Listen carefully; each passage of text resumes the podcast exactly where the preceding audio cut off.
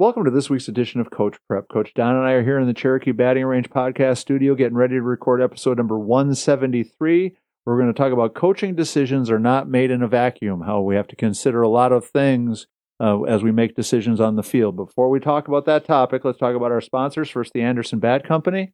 Everything Fast Pitch is very proud to have Anderson Bat Company as our presenting sponsor. Anderson Bat Company is using the latest and greatest bat technology to corner the market in the fast pitch world. They have the minus 9 Rocket Tech, the minus 10 Carbon, and the minus 11 Carbon Light. Anderson Bat Company is using this technology to put a high performing bat in the hands of hitters that really know the difference between a good bat and a great bat. We're also working with Anderson to provide a discount for all of our listeners. Go to the Anderson Bat Company website and order your bats. Use the EFP20 discount, which is for everything fast pitch, and you'll get a 20% discount. It's a great way for you to save a little bit of money on a great bat and also help support everything fast pitch at the same time. Supporting everything fast pitch is a really important thing in coach prep for Coach Don and I. Go to patreon.com slash everything fast pitch. Become a patron. We definitely need more people to come on board and support us. It's five, ten, or twenty dollars a month so if you see value in what we're doing, if you want us to be able to keep doing it past this next year, we need to make sure that we get more people to come on board. Uh, the good news is we've added a bunch of patrons this year, so we've gotten closer to breaking even. Still need to grow, but yep. we yeah, continue to grow and, and, continue to see more financial support so that we can uh, uh, keep this thing a rolling. So Don, one of the things that I've always thought is crazy, ironic, funny, is the idea that somehow coaching decisions, that the, the things that you're doing when you're on the field, the things that you're deciding to do with your game plan or with your players, is somehow cookie cutter, that there's some sort of magic B, s- system D, that says we always yeah. should do certain things. You know, the old once upon a time, if you get a leadoff hitter on first, you know, you should bunt her over to second no matter what. Always bunt. Yeah. yeah. The different things about, you know, always sending a runner with two outs, always you know, switching pitchers if the other team, you know, starts to get a handle on it, calling for that bunt, even, you know, no matter what the situation is. And what I want us to talk about briefly today is just that all of those decisions, as, as a coach is making them, and for all of our coaching friends, that as you're sorting this stuff out, we have a choice. We can try to make it this systematic assembly line, cookie cutter kind of a thing where we always do a certain thing in a certain situation. Or I think the option that I'm going to suggest and, and that, that I started to try to choose more and more as, as my career got more and more developed was seeing the bigger picture of everything that, that factors into the decision you're about to make and making sure that you're weighing all those different things to make sure that you're making better choices and, and choices that probably are going to be more successful for your team. Tory, that totally makes sense to me, and I'm I'm on board with you. But if I get a runner on first base and everybody expects that I'm just going to bunt. I'm first of all I'm predictable, right? And but also too, uh, when I don't, and everybody in the stands thinks that I'm supposed to, I'm not really going to be looked at very highly, right? Right. And well, and especially when it doesn't go right. The, when I have a hunch, I might know that that particular player had a terrible time trying to bunt in warmups today. Yep. To your point, and you kind of have to go with the flow and and have some insight as to what might be most effective at that point. The defense of the team we're playing against is amazing fielding buns. Yeah. So I felt like maybe we should hit. But right. again, we've set ourselves up for a little criticism. Right. Well, and, and one of the things that we have to always think about from a coach's perspective every decision you make is going to be judged by the outcome of the result of the so play, true. Well, not yeah. not the logic or the thought process that went into it. So they get if, to sit back and yeah, yeah. We'll just use the one we've already talked about. So we got a runner at first with nobody out. So if you call for the bunt and your really bad bunter pops it up, then people are she's a really bad bunter. Yeah, why, why did you have her bunt? She's the worst bunter on the team. Everybody knows, right? Or if the power hitter that you know is just as likely to hit a two-run home run hits a you know a lazy fly ball and it gets caught and, and the runner doesn't advance. Well, if you would have bunted there, at least we would have gotten her over to second base. Well, the reality of it is every player's got strengths and weaknesses. Every every situation has different pressure attached to it. Every possible decision that you're going to make as a coach has way more factors than the that's how we do things mentality that sometimes I think we apply. And so you know, making sure that we're looking at the the whole picture. You know, and again, you know, Don, you touched on it. So we've got a runner at first. It's the tying run. It's the bottom of the 13th inning. And while logic might say, hey, let's bunt her over to try to get a runner into scoring position to see if we can tie the game, there's also a lot of factors that could factor into it. If it's your number three or number four hitter and they are really strong and having a great day at the plate, the other team's probably happy if you have her bunt. Sure in those situations, I think we have to weigh all those different positives, negatives, potentials. And one of the things I think that has to always be factored into is what are our players good at? What do they feel more comfortable doing?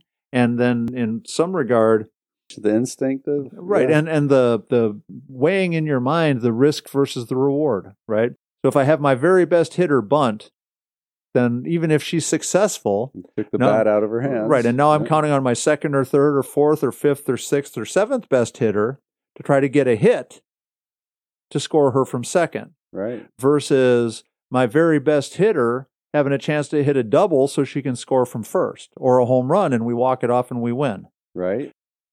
And I always laugh about this. There was uh, early on in my coaching career at Tennessee Tech, I had a couple of parents that I really became close friends with, parents of players that I coached and you know, the one mom was the you know you should always bunt her over to second. You know, bunt her into scoring position, something good could happen.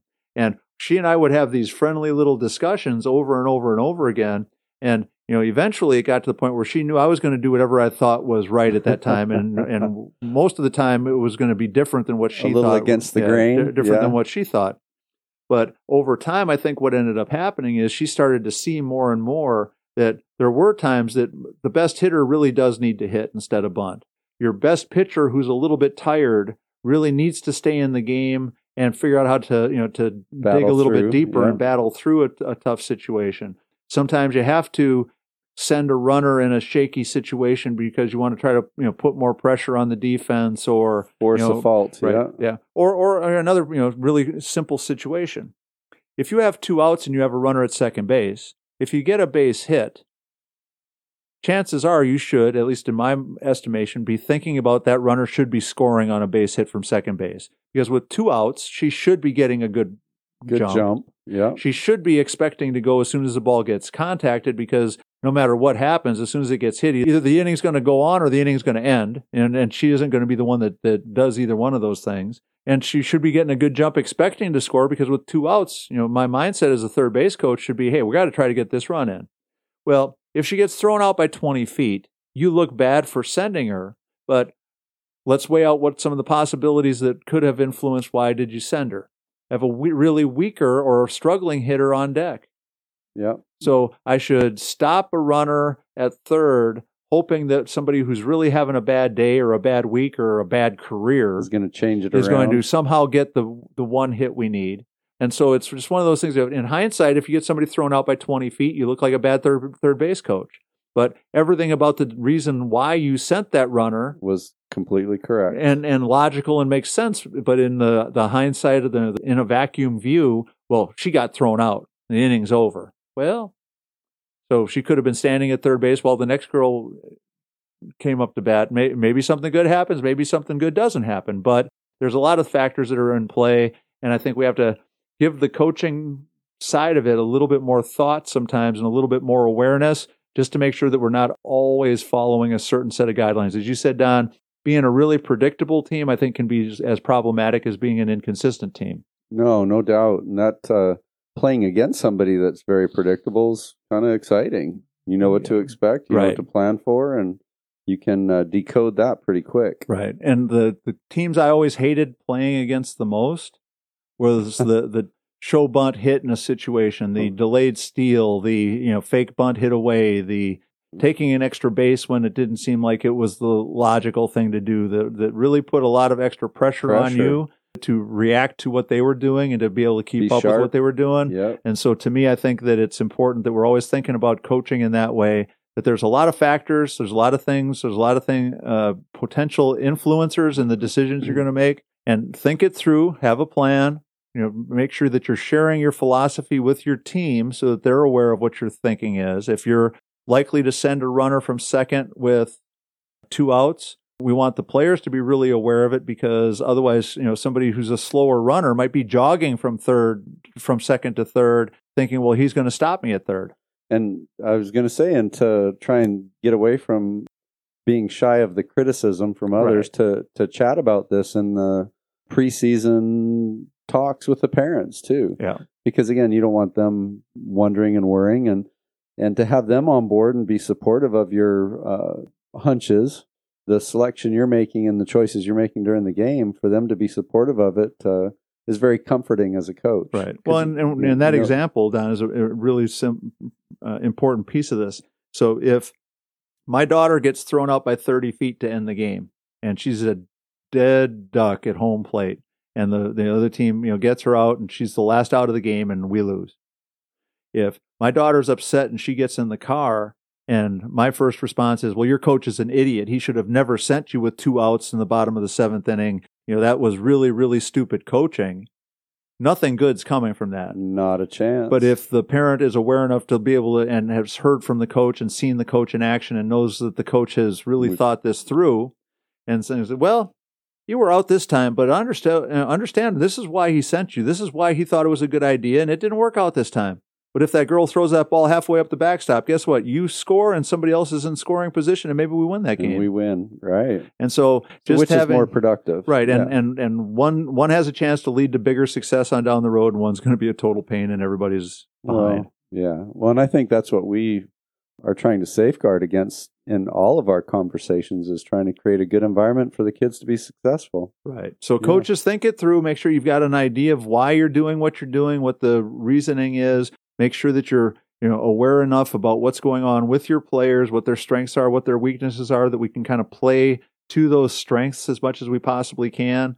Make sure that we're aware enough about what's going on that we can help our players understand what we're trying to get done. And let's try to make this as open a book as we possibly can so that instead of creating conflict and problems and issues on down the road, we can have a little bit more of a supportive and and uh, dynamic situation where everybody's on the same page. say this is just all all of this is just coaching, right? Yep. Coaching 101 I love it. dash 1 million. Good stuff. All right, so that's going to wrap up episode number 173. As always, please support Anderson Bat Company, E EFP20, save that 20% and support us at the same time. Go to patreon.com slash everything fast pitch, become a patron. Also go to the fastpitchprep.com website, order your Square Cuts training discs there. They're $49.95 a dozen. And as always, if you have questions, comments, ideas, or suggestions, reach out to Coach Don or I at everythingfastpitch at gmail.com or fastpitchprep at gmail.com. We would love to talk about stuff that you're interested in. So for Coach Don McKinley and our producer Stan Lewis, this is Coach Tory saying thanks for listening. We'll talk to you again next week.